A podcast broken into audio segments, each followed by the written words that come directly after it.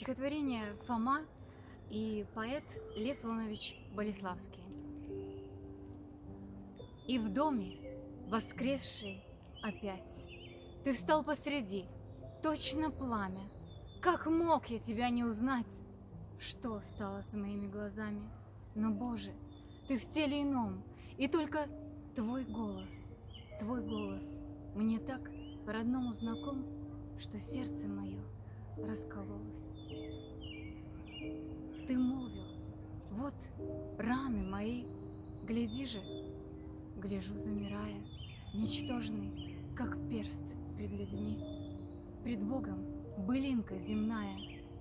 Ты молвил, сомнений лжи не ведай, и волею доброй свой перст в мои ребра вложи, водвинь свою длань в мои ребра. Но я от стыда трепещу, и только одно в просветлении Господь мой и Бог мой шепчу, упав пред тобой на колени.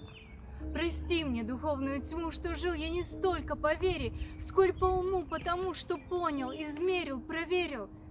Рассудочен, Господи, я душою так мало истратись, и требует вера моя извечно во всем доказательств.